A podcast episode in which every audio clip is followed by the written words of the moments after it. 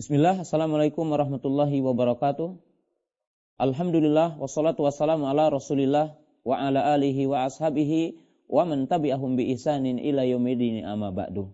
Fahadihi hiya halaqah ar-rabi'ah min silsilah durusul ilmiah fil aqidah. Ini adalah pertemuan yang keempat dari pelajaran tentang silsilah ilmu akidah. Setelah kita menjelaskan tentang pembagian tauhid dan makna tauhid maka kita akan menjelaskan perincian dari pembagian tauhid yang tiga tadi. Para ulama menjelaskan tauhid kepada tiga, tauhid rububiyah, tauhid uluhiyah, tauhid asma dan sifat. Apa yang dimaksud dengan tauhid rububiyah? Ifradullah taala bi'af'alihi, yaitu mengesahkan Allah dengan perbuatannya. Dan para ulama menjelaskan secara global disebutkan dalam tiga poin. Ifradullah ta'ala bil khalqi, ifradullah ta'ala bil mulki, ifradullah ta'ala bit tadbir. Tauhid rububiyah adalah mengesahkan Allah dengan perbuatannya. Dan ini adalah mencakup kepada tiga perkara yang sangat besar. Yang setiap makna rububiyah akan kembali kepada tiga ini. Yang pertama adalah ifradullah ta'ala bil khalqi. Mengesahkan Allah Ta'ala dalam penciptaannya. Allah Ta'ala berfirman, Allahu khaliqu kulli syai'in. Allah adalah pencipta segala sesuatu. Walladhi khalaqal mauta wal hayata liyabluwakum ayyukum ayyuk liyabluwakum ayyukum ahsanu amala. Dialah Allah Subhanahu wa taala yang telah menciptakan hidup dan mati untuk menguji siapa yang paling banyak, yang paling baik amalnya. Kemudian kita mengetahui Hal min khalikin ghairullahi yarzuquhu minas sama? Apakah di sana ada pencipta selain Allah yang menurunkan rizki dari langit? Allah berfirman, Wallahu khalaqakum wa ma ta'malun. Dialah Allah Ta'ala yang menciptakan kamu dan menciptakan apa-apa yang kamu perbuat. Ya. Maka dalam poin yang pertama kita meyakini bahwa Allah Esa dalam penciptaan. Yang kedua kita meyakini bahwa Allah Ta'ala Esa dalam kepemilikan. Memiliki alam semesta ini dan isinya. Lahu ma fis samawati wa ma fil ar. Tabarakalladzi biyadihil mulku wa huwa ala kulli syai'in qadir. Hanya miliknya lah apa yang ada di langit dan apa yang ada di bumi. Lahu ma fis samawati wa ma fil ar milik Allah, kepunyaan Allah, apa yang ada di langit dan apa yang ada di bumi. Tabarakalladzi biyadihil mulku wa huwa ala kulli syai'in qadir. Maha suci yang di tangannya segala urusan, yang di tangannya adalah kerajaan, kepemilikan. Ya. Dan ayat-ayat yang semakna dengan ini adalah banyak. Ala lahul khalqu wal amru. Tidaklah kita mengetahui banyak bahwasanya milik Allah lah penciptaan dan kepemilikan. Maka ini yang kedua adalah kita meyakini Allah Ta'ala Esa dalam kepemilikan alam semesta ini. Yang ketiga adalah ifradullah ta'ala bitadbir. Yaitu mengesahkan Allah Ta'ala dalam pengurusan. Dalam pengaturan. Di sini berarti Allah yang menghidupkan, Allah Ta'ala yang mematikan, Allah yang Allah Ta'ala yang mengangkat, Allah Ta'ala yang menurunkan, merendahkan, Allah Subhanahu wa Ta'ala yang yang apa? Yang mengatur alam semesta ini. Yang memuliakan yang merendahkan seorang hamba. Allah yang memberi rizki. Ya. Allah ya taala yang menghidupkan. Allah taala yang menurunkan penyakit. Allah taala yang menurunkan kesehatan. Semuanya adalah milik Allah taala karena Rob yang mengatur alam semesta. Allah taala berfirman Rabbul alamin. Alhamdulillahi rabbil alamin. Rabbus samawati wal ardi wa ma bainahuma dan ayat-ayat yang semakna ini adalah banyak. Maka ini yang dimaksud dengan tauhid rububiyah, ifradullah taala bi'af'alihi, mengesahkan Allah taala dengan perbuatannya. Maka di sini masuk Allah sebagai pencipta, Allah juga masuk ya. Ya, masuk di situ adalah Allah sebagai pencipta, Allah sebagai pemilik, Allah taala sebagai pengatur alam semesta, Allah yang menghidupkan, Allah taala yang mematikan, Allah yang memberi rezeki dan seterusnya. Yang kedua adalah tauhid uluhiyah. Apa yang dimaksud dengan tauhid uluhiyah adalah ifradullah taala bil ibadah, Ifradullah ta'ala bi af'alil ibad. Ifradullah ta'ala bi ta'ah. Yaitu mengesahkan Allah dengan beribadah. Mengesahkan Allah ta'ala dengan perbuatan hambanya. Ibadah adalah ibadah hati seperti mahabbah, cinta, rasa takut, berharap, ya. Inabah, maka ini adalah amal hati. Kita mengesahkannya kepada Allah. Kemudian ibadah tulisan, ibadah lisan seperti bertasbih, bertahlir, bertahmid, ya, kemudian berdakwah. Ini adalah merupakan ibadah tulisan. Kita mengharapkannya kepada Allah taala.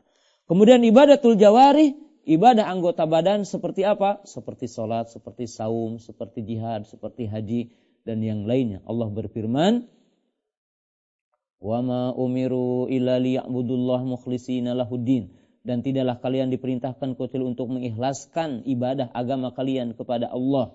Kemudian Allah berfirman wa annal masajida lillahi fala tad'u ma'allahi ahada. Sesungguhnya masjid-masjid ini milik Allah, maka janganlah kamu menyekutukan Allah dalam beribadah kepada sesuatu apa pun. Tauhidkan Allah, beribadah hanya kepada Allah Subhanahu wa taala. Ya ayuhan nasu'budu rabbakum. Wahai manusia, beribadalah kepada Rabb kamu Wa ma khalaqtul jinna wal insa illa liya'budun dan tidaklah kami menciptakan jin dan manusia kecuali untuk beribadah kepadaku. Qul inna salati wa nusuki wa mahyaya wa mamati lillahi rabbil alamin. Kemudian sesungguhnya salatku, sesungguhnya ibadahku, sesungguhnya sembelihanku adalah hidupku dan matiku hanya untuk Allah Subhanahu wa taala. Ini adalah tauhid uluhiyah, mengesahkan Allah taala dengan beribadah. Kita tidak meminta kepada selain Allah, kita tidak beristighosa kepada selain Allah Ta'ala. Kita tidak berdoa kepada selain Allah Ta'ala. Tapi beribadah hanya kepada Allah Ta'ala. Tidak kepada malaikat. Tidak kepada jin. Tidak kepada para nabi yang telah mati. Tidak kepada para nabi. Tidak kepada seorang wali. Tidak kepada penghuni kubur. Tidak kepada bebatuan. Tidak kepada pepohonan. Tidak kepada hewan. Tapi hanya kepada Allah Subhanahu Wa Ta'ala. Maka ini adalah tauhid uluhiyah. Sedangkan yang ketiga adalah tauhid asma wa sifat. Apa yang dimaksud dengan tauhid asma wa sifat? Al-iman bi anna lillahi asma'an wa sifat taliku bi jalalihi wa azamatihi laisa kamislihi syai'un. Yaitu kita beriman bahwa Allah punya nama, Allah memiliki sifat yang sesuai dengan keagungan dan kebesarannya dan tidak menyamai sifat makhluknya dan tidak ada makhluk yang menyamai sifatnya. Ya. Allah Subhanahu wa taala berfirman, walillahi al asmaul husna dan bagi Allah ada nama-nama yang baik. Allah berfirman walillahi al masalul a'la yakni as sifatul ula dan bagi Allah taala sifat sifat yang sempurna. Allah berfirman, Allahu la ilaha illa huwa al hayyu al qayyum.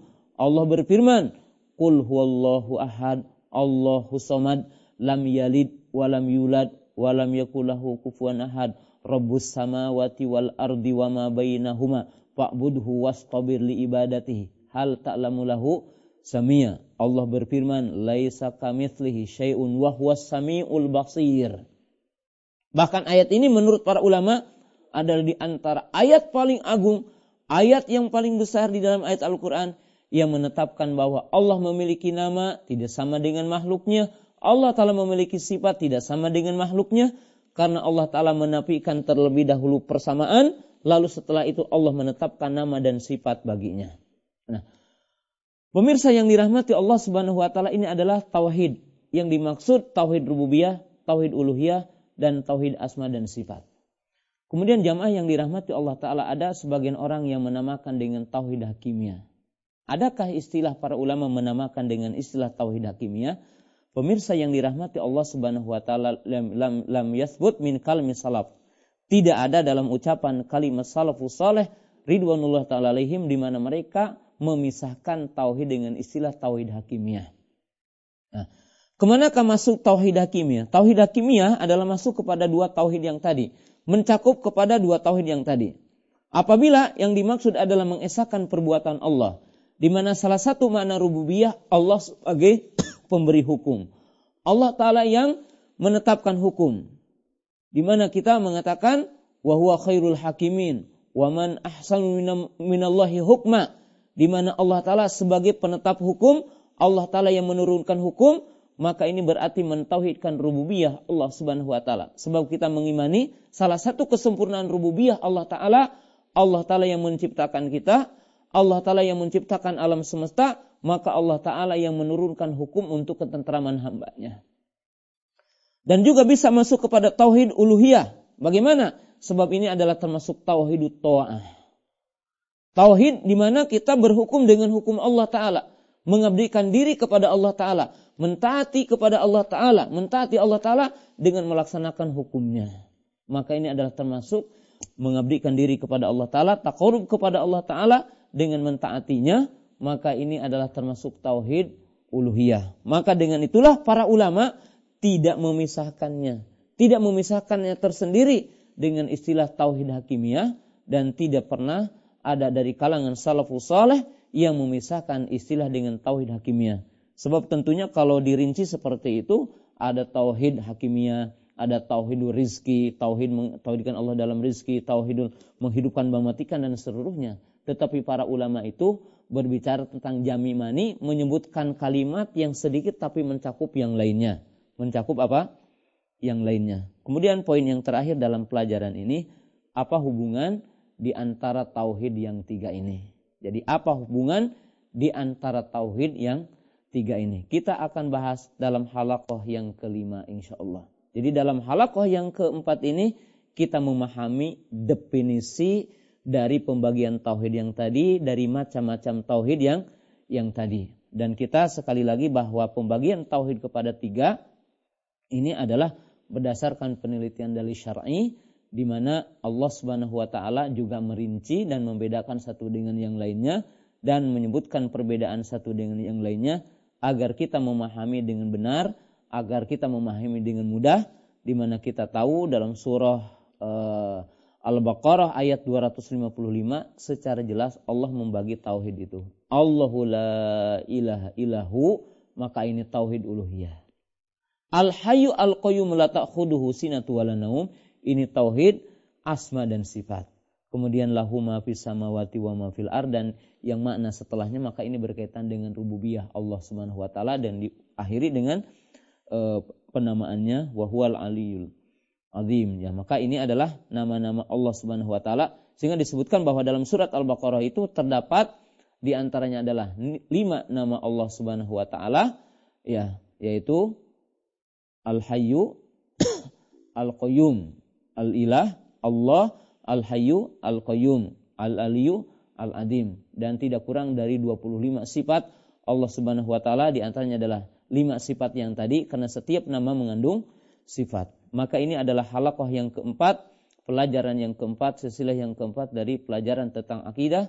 Kita akan bahas nanti ke depan adalah halakoh yang kelima di mana halakoh yang kelima kita akan membahas hubungan di antara tiga tauhid ini satu dengan yang lainnya, konsekuensi satu dengan yang lainnya dan pokok-pokok dari antara tiga tauhid ini kita akan bahas dalam halakoh yang kelima. Demikianlah subhanakallahumma bihamdika asyhadu alla ilaha illa anta astaghfiruka wa atubu. Wassalamualaikum warahmatullahi wabarakatuh.